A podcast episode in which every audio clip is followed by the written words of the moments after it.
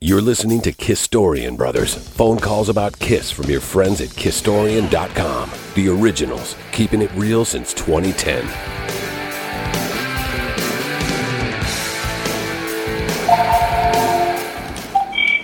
This is David. Hi, David. It's Carrie Stewart. Carrie, how are you? I'm good. How are you? I'm awesome. Thank you for taking a minute.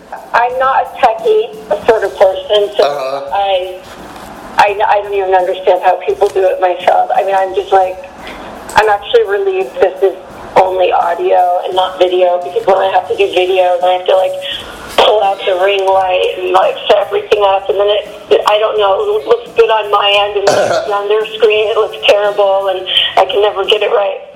Awesome. Well, I hope that helps you relax. I was I was wondering if that may make you, you know, maybe you're, you know, you're in pajamas and you've got a glass of wine. No. Hey, but, um, I don't know. Sorry, I'm stuffing my face with food, but Well, that's fine. You know, this is all, uh, it's really phone calls about Kiss, and, um, you know, you're just the perfect spirit ambassador for Eric Carr. It's just a beautiful love story. It's like Princess Bride or something. I, I, I loved the book. thank you. Thank you for reading it. Um, yeah, I'm glad you understand uh, the spiritual spiritual connection have with Eric because I usually have to spend a lot of time um, explaining to people, but it seems like you already understand that. You know, I was so young when I was with him, and I know a lot more now about musicianship uh, than I did at the time.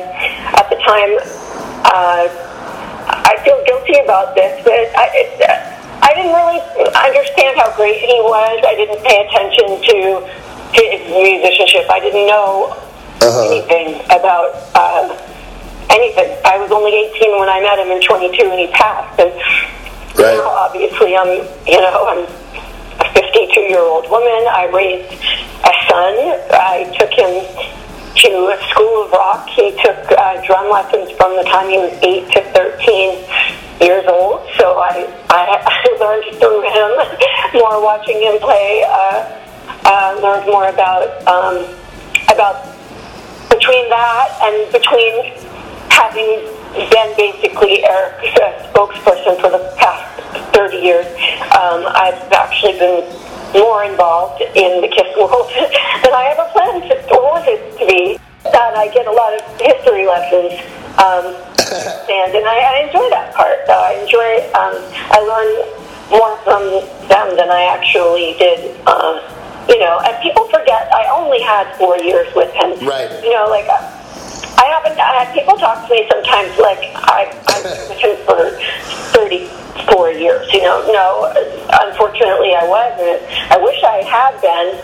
Um, you know, we. I only had a very short time with him, so. Right, and you know, and I, I that's why I, I feel like it's you know it's it's worth you know thanking you because reality is um, he needed somebody at that time, and ironically, he was this dreamer that got his shot, and he showed you that you could do anything you want, you know. Um, by opening the door that you were on his level or on their level or any, anybody's level. Yeah, he basically, I, I always think of him as, you know, he picked up where my parents uh, left off, or actually where they never started. You know, he um, nurtured me and uh, inspired me, and he did teach me that I could do anything, and he took care of me, and he guided me, and even, you know, where I grew up in a, in a very small town uh, being a model or an actress really wasn't something anyone um, took seriously. It's not like your guidance counselor, you know, at school said, "Oh, well, you could be an actress," you know. Uh, it was, so Right. um, I was. I, I don't know. I, I was kind of lost, and when I came to LA and I stumbled on um, acting, I remember being almost embarrassed to, to be interested in it. And one day he asked me what I wanted to do with my life. And I was honest with him, and I told him that I wanted to be an actress. And from that moment forward, it was all about helping me Awesome. uh, achieve my goal. And I, I don't know. I can't remember what's in my own book, by the way. you know, I have so, well, I have so much else that Yeah, well, you're living life still. yeah, every day I think, oh, I should have said this. Oh, wait, I did say that. You know, like there's just so many details. So Ironically, in your book, you make it clear. At, um, you know, obviously, you met Eric. I don't want to give away the book, but it strikes me as funny when you reconnected and you went to see Kiss in '88. And I have this little timeline that Romeo came to put you on a stool on stage. Do you? funny. Is it possible that whether it's Gene or not, but or God or Creator, that his name was Romeo, and like somehow Gene, like you you didn't get him backstage, but somehow you ended up on stage. That Romeo is like some magic character that connected you to Eric. You know, I, I like the way, especially because his name was Romeo. But however, my girlfriend Nikki, who's from Boston, has the exact same story. She went to a concert in Boston, and Romeo took her backstage and put her on the too. Oh, okay, that ruins it. Oh no. Yeah, sorry, just burst your bubble. And Eric and I didn't uh, conclude the story. It wasn't. It, it wasn't like a, a lightning lightning struck, and we were um, madly in love together forever. It took some work. Um, I think it was definitely meant to be. I mean, obviously, I'm still in a relationship with him 30 years after his passing. Um, I, I am. I, I just. It's a spiritual relationship. Yeah, you know, I feel weird now talking to you about it because you've got so much else going on. But I did burn some sage, and you know, really think about Eric and ask him if it was. you say that, I'm standing here staring at my sage as you said that. Well, let's light it together, Carrie. Let's light it together. This is a little magic moment because, you know, my first concert was seeing Kiss on the Lick It Up tour. And I had grown up a Peter Criss fan, but I completely welcomed Eric. And it was a magic night that changed my life. And I've been in music my whole life, one way and another. And I ended up signing Paul Stanley to Washburn Guitars and uh, but I never got to meet Eric. Um, but I always just felt like he was the the really the good guy, and uh, and I can feel his spirit. And I don't think it's a coincidence that this tarot reader I've been listening to for two years said today or yesterday, "I'm seeing a fox," and they they're telling you to keep being smart.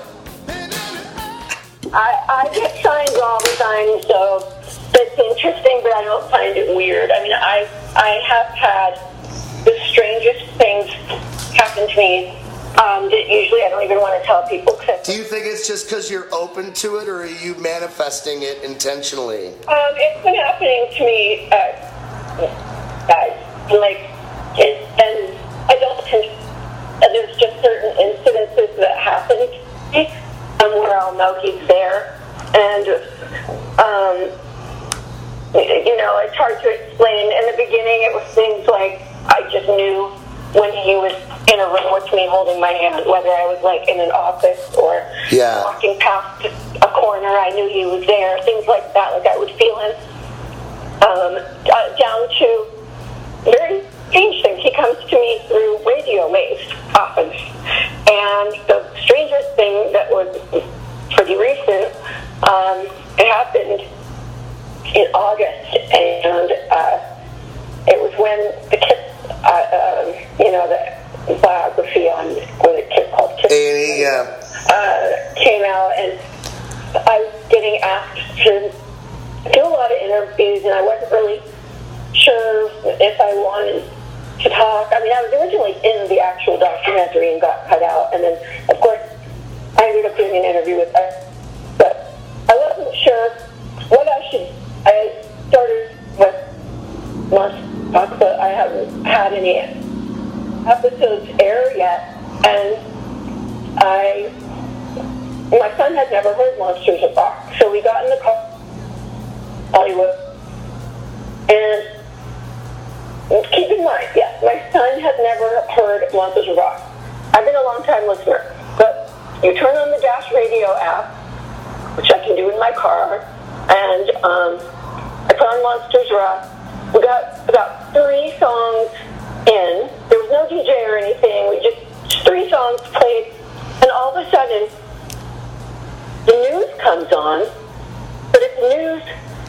November 24th, 1991. And it's a female broadcaster, and she's saying the news. Oh my God.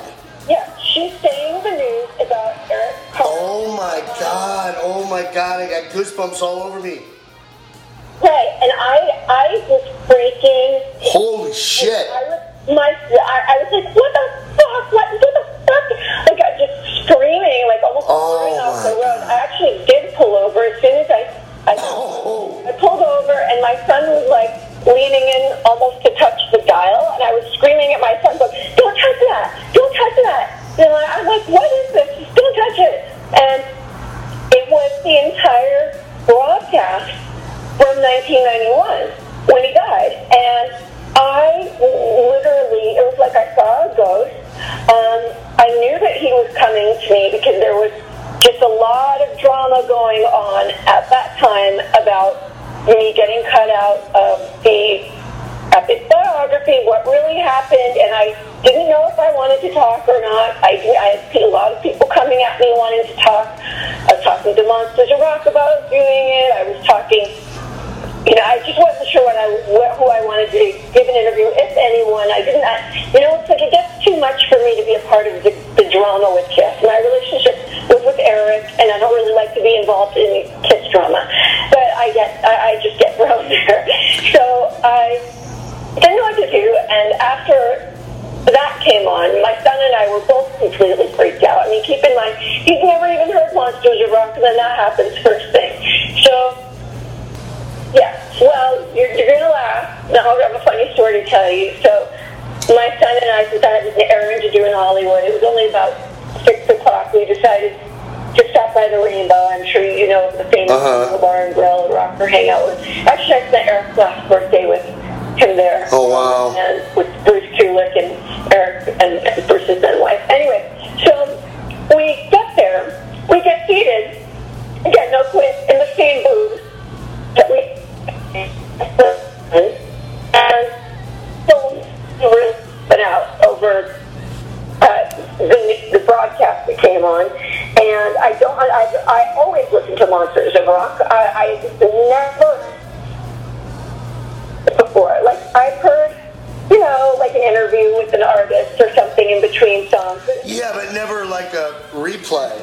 yeah, it's never a re- play. Uh, yes, so of, of, of a news report. Uh, you know. Uh, anyway, so I, I was really flipping out over it, and I was. Uh, texting with Claudia, another DJ at Monsters of Rock. I was asking her if she knows who programs that show, and if Uh-huh. she's never heard it. Yeah, she said she's never heard anything on there. She's been working there for three years. She doesn't know anything about it, and I'm like, okay, well, I I, I have to get to the bottom of this and see it goes. And then. And she's a stand-up comedian, by the way, so she's really So wait, are you wondering? Are you wondering, Carrie, whether you're the only one that heard that version and that no, it never happened? Uh, no, it, well, it did happen eventually. Well, my son was with me; he was the witness, so it, it was real. Otherwise, I would actually think I was crazy. Right, right. Yeah, but I, no, I ended up finding out who, who was her. but uh, it, it, it was a guy that uh, Izzy Presley, who was the morning of three years before Claudia that used to program the show. And he, I ended up doing, okay, I'm going, getting ahead of myself. So while I'm at the Rainbow, flipping out over this, Eddie Trunk uh, texted me, and, you know, he had had my book forever, and, you know, it took him forever to read it. And then, like, he finally reached out to me to do an interview. And I was like, he was friends, and Eddie, Eddie was friends with Eric. So I went, and that's like the biggest show I could be on. So I just went, uh, okay. I said to my son, I think perhaps the message in hearing that on the radio was Eric trying to tell me that he wants me to talk. And Right, and Eddie and him were pretty close. and now Eddie's texting me, and it's a sign. I, I, I he wants me. He wants me to speak for him. He wants me to tell the real story. He wants me Yeah. you not only tell the truth, but also, that, you know, it keeps him uh, alive. When when I when he speaks through me, and um, anyway, I know I get deep, but anyway, they, these are the funny parts. So then, I'm I, then Chip starts playing, and I was made for loving you, and I'm like, Jesus Christ, like I cannot escape this. Like, I'm going to the bathroom, so I go up to the bathroom, and the lights like just turn off Oh my God. bathroom at the rainbow. Yes, it's completely dark.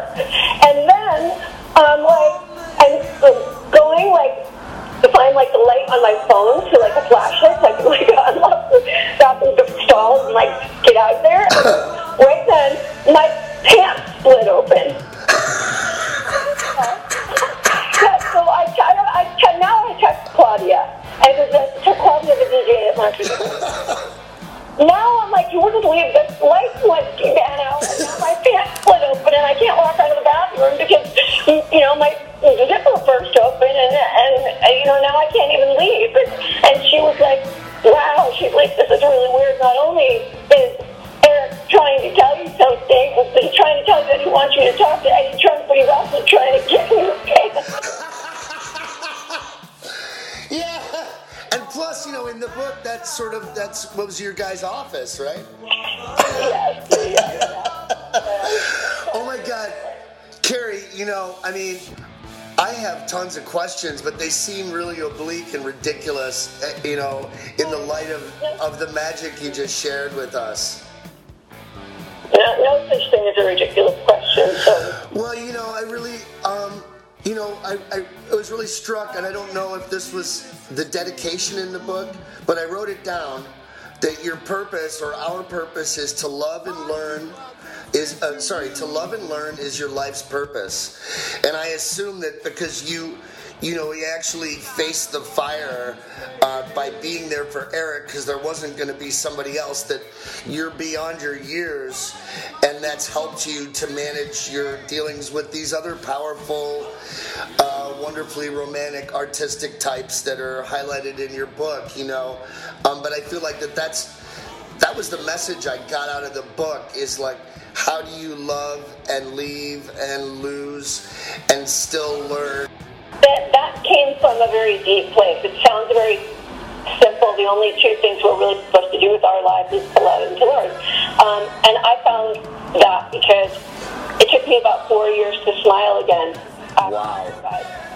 Oh my I mean, God. Sincerely, to sincerely smile. Uh, it, there, I had such a sadness about me, and you know, I went and I did this.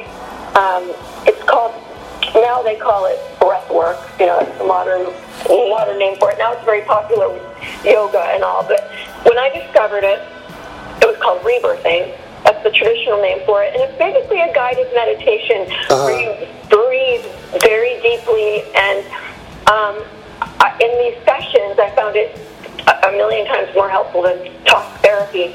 wow And it's like I connected with Eric and with my spirit guides, and it's like I floated up out of my body, and I got this healing and these messages, and it probably not only did I do like a year of it, but then I actually took like a 12 week course in, in being a practitioner, and I never worked as a practitioner, but uh-huh. I was so into it that I took the course, and part of the course is is finding your uh, purpose in the form of just a sentence, and um, that's really what came to me after all that work, and I still believe it today. Um, it's very simple, but that's really all we're supposed to do is to love and to learn. Um, we're, if you're not growing, uh, growing, learning, same thing. You know, sometimes love comes easy, like the one that I had for Eric, and it never dies. Um, you know, and like the love I have for my son is unconditional. Um, but of course, we're always learning together. I'm not paying really close attention to your social media, and I know it's first of all you're en fuego. The other day you were sitting on a countertop. But it's mostly me, like doing, you know, attention grabbing So, Carrie, this is so awesome, and I don't want to ruin it by saying the wrong thing or doing anything more. I had one question here that I think maybe Kiss fans would enjoy. And again, I want to thank you on behalf of Kiss fans for carrying Eric's torch with such class and grace and also humor. He had a great sense of humor, and just hearing you say that made me smile because I, it, I'm still tickled by his sense of humor. When I say I have a spiritual relationship with him, I can still feel him. I can feel it too, and I think the Kiss fans can feel it, and that's why we love you so much. I had one question, and I had written down, you know, and I have literally 30 questions here, but I just wanted to have a conversation with you. The question was, is in your in your mind, like mind melding with Eric, is there a happy place, a Kiss happy place for Eric Carr as you see it? I think his happy place was with fans, not with Kiss. Um, he enjoyed getting to know the fans, and I'm not saying that because I think the fans want to hear it. I think it's the truth. That's when he uh, he was really a people person, and he really enjoyed uh, hearing from the fans. And it's not like it's not he's not like anyone I've ever met. I don't think I've ever, ever known anybody uh, so genuine. Uh, there was a part of him that was just extremely down to earth and grounded, and maybe because he grew up in Brooklyn on, you know, uh, uh-huh. stoop of his porch social. I, I really don't know why he was he was. He was, you know, extremely um, unaffected and uh, no ego, and um, I think that, you know, obviously he enjoyed, you know, playing his drums and his craft and writing music, and he was really passionate about about that. But um, above all else, yeah, I really think that his happy place was uh, signing autographs, having a beer with the fans after a show, you know, like just giving them the joy of yeah. his presence. So awesome, Carrie. Uh, what are you up to? Is there anything you need to plug or anything? Uh, you can hear my show. Um, it's Pacific time. Well, if you're uh, if you if you're like me and you live in California, but uh, it's international. But yeah, uh, I'm on Thursdays from 4 p.m. to 8 p.m. Pacific time, and um, I talk about Eric a lot. Um, you know, I they let me talk about whatever I want. There's no script. Wow. So script when I'm in the mood to tell a story about Eric, I do. If I think of a once in a while, I think of a new one that I forgot. Because kids friends are always asking me to tell them something about Eric that I've never told anyone. And when they put me on the spot, I can't think of anything. It'll be like some weird moment, like I'm at home, that all of a sudden this all will pop in my head. So these days, like I jot it down so that you know when I'm on the radio or something, you know, I'll I'll end up talking about it. You've given us so much of it. You can't. You've given us so much of it. You know, you you got to keep what you want to keep to yourself, and I just want to thank you. You know, so much. I just feel like I know you, and I don't even know you, and I think that that's a testament to who Eric Carr was. Like even I'll never run out of things to.